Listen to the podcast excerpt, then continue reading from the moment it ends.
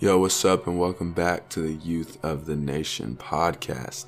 This is episode 57, and today we're going to talk about this idea of who's the Savior. Who is the Savior, um, and how not to uh, make ourselves the Savior, uh, because I've done it a lot. Uh, and kind of this has to do with simplifying your life, and kind of this has to do with simplifying what you do, but mostly this is doing with simplifying your ministry. Uh, so that kids know that, yeah, you're there, but kids also know that you have uh, boundaries set up and safe spaces set up so that uh, you're not tending to every need at every hour, at every time. Uh, I know we want to, but for our personal health, uh, we have to be able to um, not do that. And so we're gonna talk about this idea of making ourselves the savior. I'm gonna share a couple stories of when I made myself uh, the guy who had to do the saving. And at the end of the day, I was probably more hurt and tired. Uh, and actually, there was no one who was helped uh, because I'm serving out of a place of being Jesus when I'm not Jesus. So let's get into this topic. Super stoked. Um, let's go.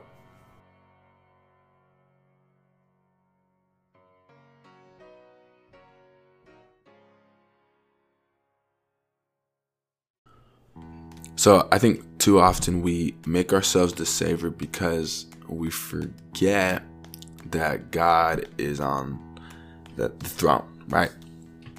And I think what a lot of people don't know is um, we have to understand this idea that God made us uh, as broken people. Uh, this is one of my lines I use. He made us as broken people to literally go serve and bring broken people to the feet of the cross. Because we came to the feet of the cross, right? We we came to the cross, and so we we we, we honestly have to have a shift because too often we put ourselves in positions where we make ourselves Jesus when Jesus has already been Jesus. A story I'll share about that is I remember it was straight out of high school.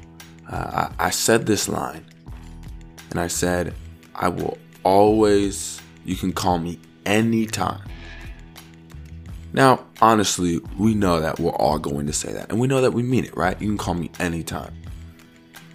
But what had happened was, is the this idea of calling me anytime turned into less about, um, hey, I need I need help, I need I need prayer, I need this. It was, yo, I just want to talk, or yo, I is this issue's not really serious, and it's not my job to gauge that, but when I feel like it's an unhealthy boundary or um, I'm being called for reasons that maybe, and I don't want to say this, but aren't that serious, it tires me out because I'm giving energy to this, like actual energy to this.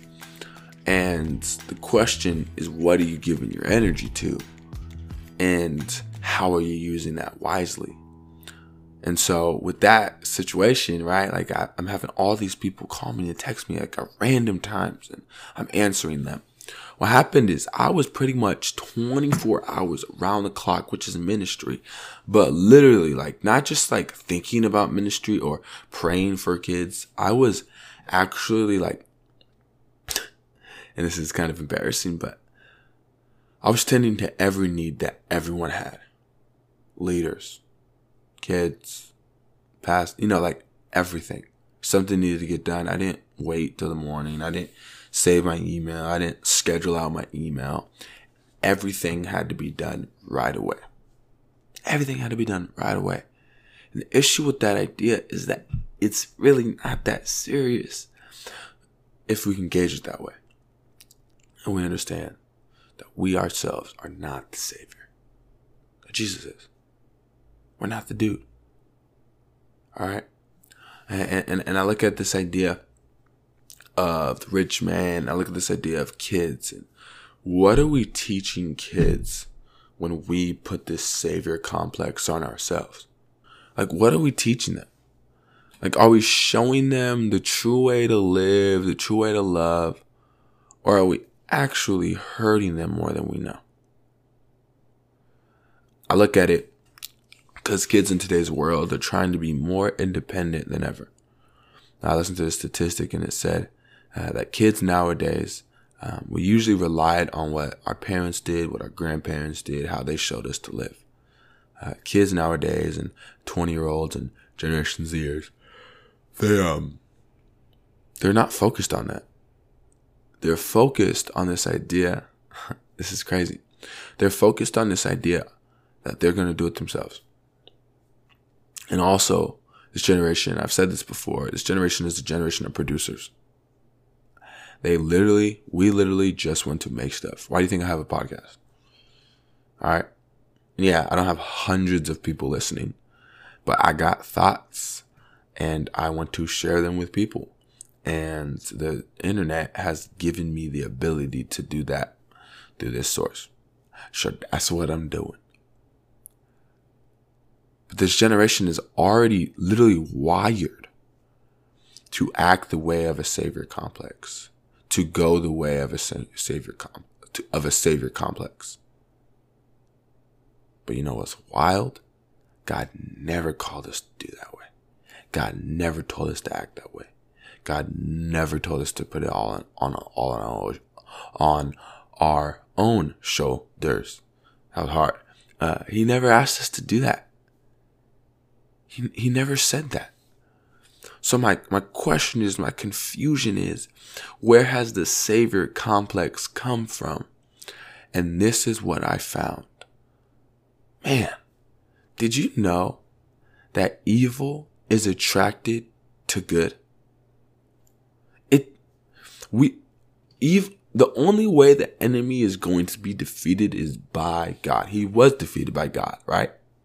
He, he already has been defeated by God he's fighting a losing battle. He's trying to he's trying to take us all down with them, right? But you know what's wild? Evil wants to be around good. He came to steal, kill, and destroy. And so, if that was the heart of the enemy, why do we think that he won't try to steal, kill, and destroy us by making us take on everybody's issues to where we know we don't even know our own? we don't even know our own. And that's what happened when I was answering this and this and this is, is, is I was doing my job and I was actually probably doing great at it. But you know what the issue was? The enemy was using my business. He was really using my ministry to hurt me. Because what happened is I got a big ego. And I don't know about you. Maybe you're perfect and you don't get an ego. But I got a big ego because I was like, Every kid is coming to me. Every kid wants to hear from me. Every kid wants to know about me. Every kid wants to hear about my ministry. Like time and time again, I was saying every kid wants to hear about me. But you know what I realized? And it really didn't matter. Sorry, the door opened. But it didn't matter what I was doing. It didn't matter how cool I was serving kids. It didn't matter because at the end of the day, I had to remind myself, I had to, that Jesus is the Lord and that the enemy wants to take down anything that he's doing. Right? And so, while I do think we do give the enemy too much credit, I do think we have to understand that he's trying to take us down right? A lot of people might say, well, why do we talk about this? Like, this, that, this, that's not biblical. That's not what Jesus says. And, uh, no, mm-hmm, no, he does. One, he says time and time again that we cannot do this ourselves, that we cannot do this alone. Two, we can see that the temptation of Jesus was literally the enemy trying to tempt him, right? And that even after Jesus' time on earth, we're going to see that the enemy is still trying to tempt, hurt, and kill people.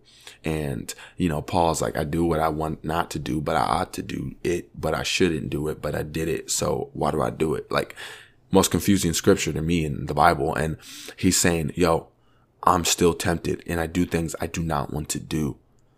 Right. And a guy who had it all, really, like, who is the faith. And so, man, it doesn't matter how much you can do. It doesn't matter how much you can. It, you know why?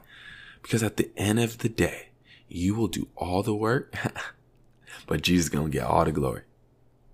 And if you have an issue with that, you got to check your heart. you gotta check your heart. Man, as humans, we want accolades. I think God made us that way. But at the end of the day, we should not want the glory. Yeah, I don't. Why do we want the glory? That, that's all His, right? And so I share that story to say that we literally, I said literally a lot today, but we we cannot have this heart that we are the Savior because we're not. Jesus is. Newsflash. Sorry to, you know, hurt your feelings. Jesus is the Savior. Okay? He is. Just don't forget that. Like, He's the one who's doing this. Second, don't, well, the first point was don't hurt your, you know, don't hurt your kids in doing that. Like, you're to hurt kids by putting this savior complex on them because they're to learn from you. And I had some leaders who had this complex and I learned from them right? And I'm not gonna snitch, but I had some leaders who were like, "Yo, it's all about me. I'm doing this," and you could see where unhealth was in their lives, uh, and it, it's happened to me too when unhealth is my life because I'm doing everything. Like it, it, it, it affected my family. It affected my friends. It affected, uh, my relationships. It affected my church relationship. It, affected, uh, my job. Why? Because I was trying to give everyone everything because I was trying to be the savior and then I had nothing. Because here's something about giving everyone everything and then being the savior. Being the savior means you literally are the source, right? He says, I am the living water. If you come to this source, you will never run dry But as that woman, we, we figure out that she actually thought the source was something else. Her husband's, whatever it was, she thought something else was the source. And what she realized very quickly is that no one else is the source. Only Jesus is. And then when Jesus says, I know you, I know your life, then she's like, oh my goodness, you the savior. Oh my goodness, you the Messiah. But hold up. And then he's like, I am the Messiah, right? Explain that super quickly and broadly, but do we see she literally, like, if we look in her life, she thinks she's the savior. She's the one. She may not be serving people, but in her own life, she's the savior of her own life. And Jesus is like, but hold on. I am the living water. I am the life. You are not, you, you are not, you're not the savior. But I want to save you. I want to save you. All right. Don't hurt our kids in this. Don't, don't let, let's not let them learn this right? Because in this world today, they're, they're being hit from every side of what to do and how to do it and told to do it. Let's try to give them some type of peace, some type of, hey, it's okay to be a kid. it's okay to, uh, you know, I don't want to say it's okay to do whatever you want, but God, but we're with you. We're for you, not against you. You know, that, that kind of stuff. And yeah, we're just not the savior. Recognize who the living water is. Recognize who's the one who do this. All right. I think if we can have that, we're okay. I don't think I have to go into 20 minutes because I love my peace. Let's not let our kids latch onto this. Let's let our kids be like, yo, man, I need to run to the Savior to get more. And then I can pour out. But always pour out of overflow. Don't pour out of an empty cup. What happens when we're the Savior? At some point our cup is going to get empty. But if we go to Jesus and know that He's the Savior, our cup will overflow. Will overflow. Thank you guys for listening.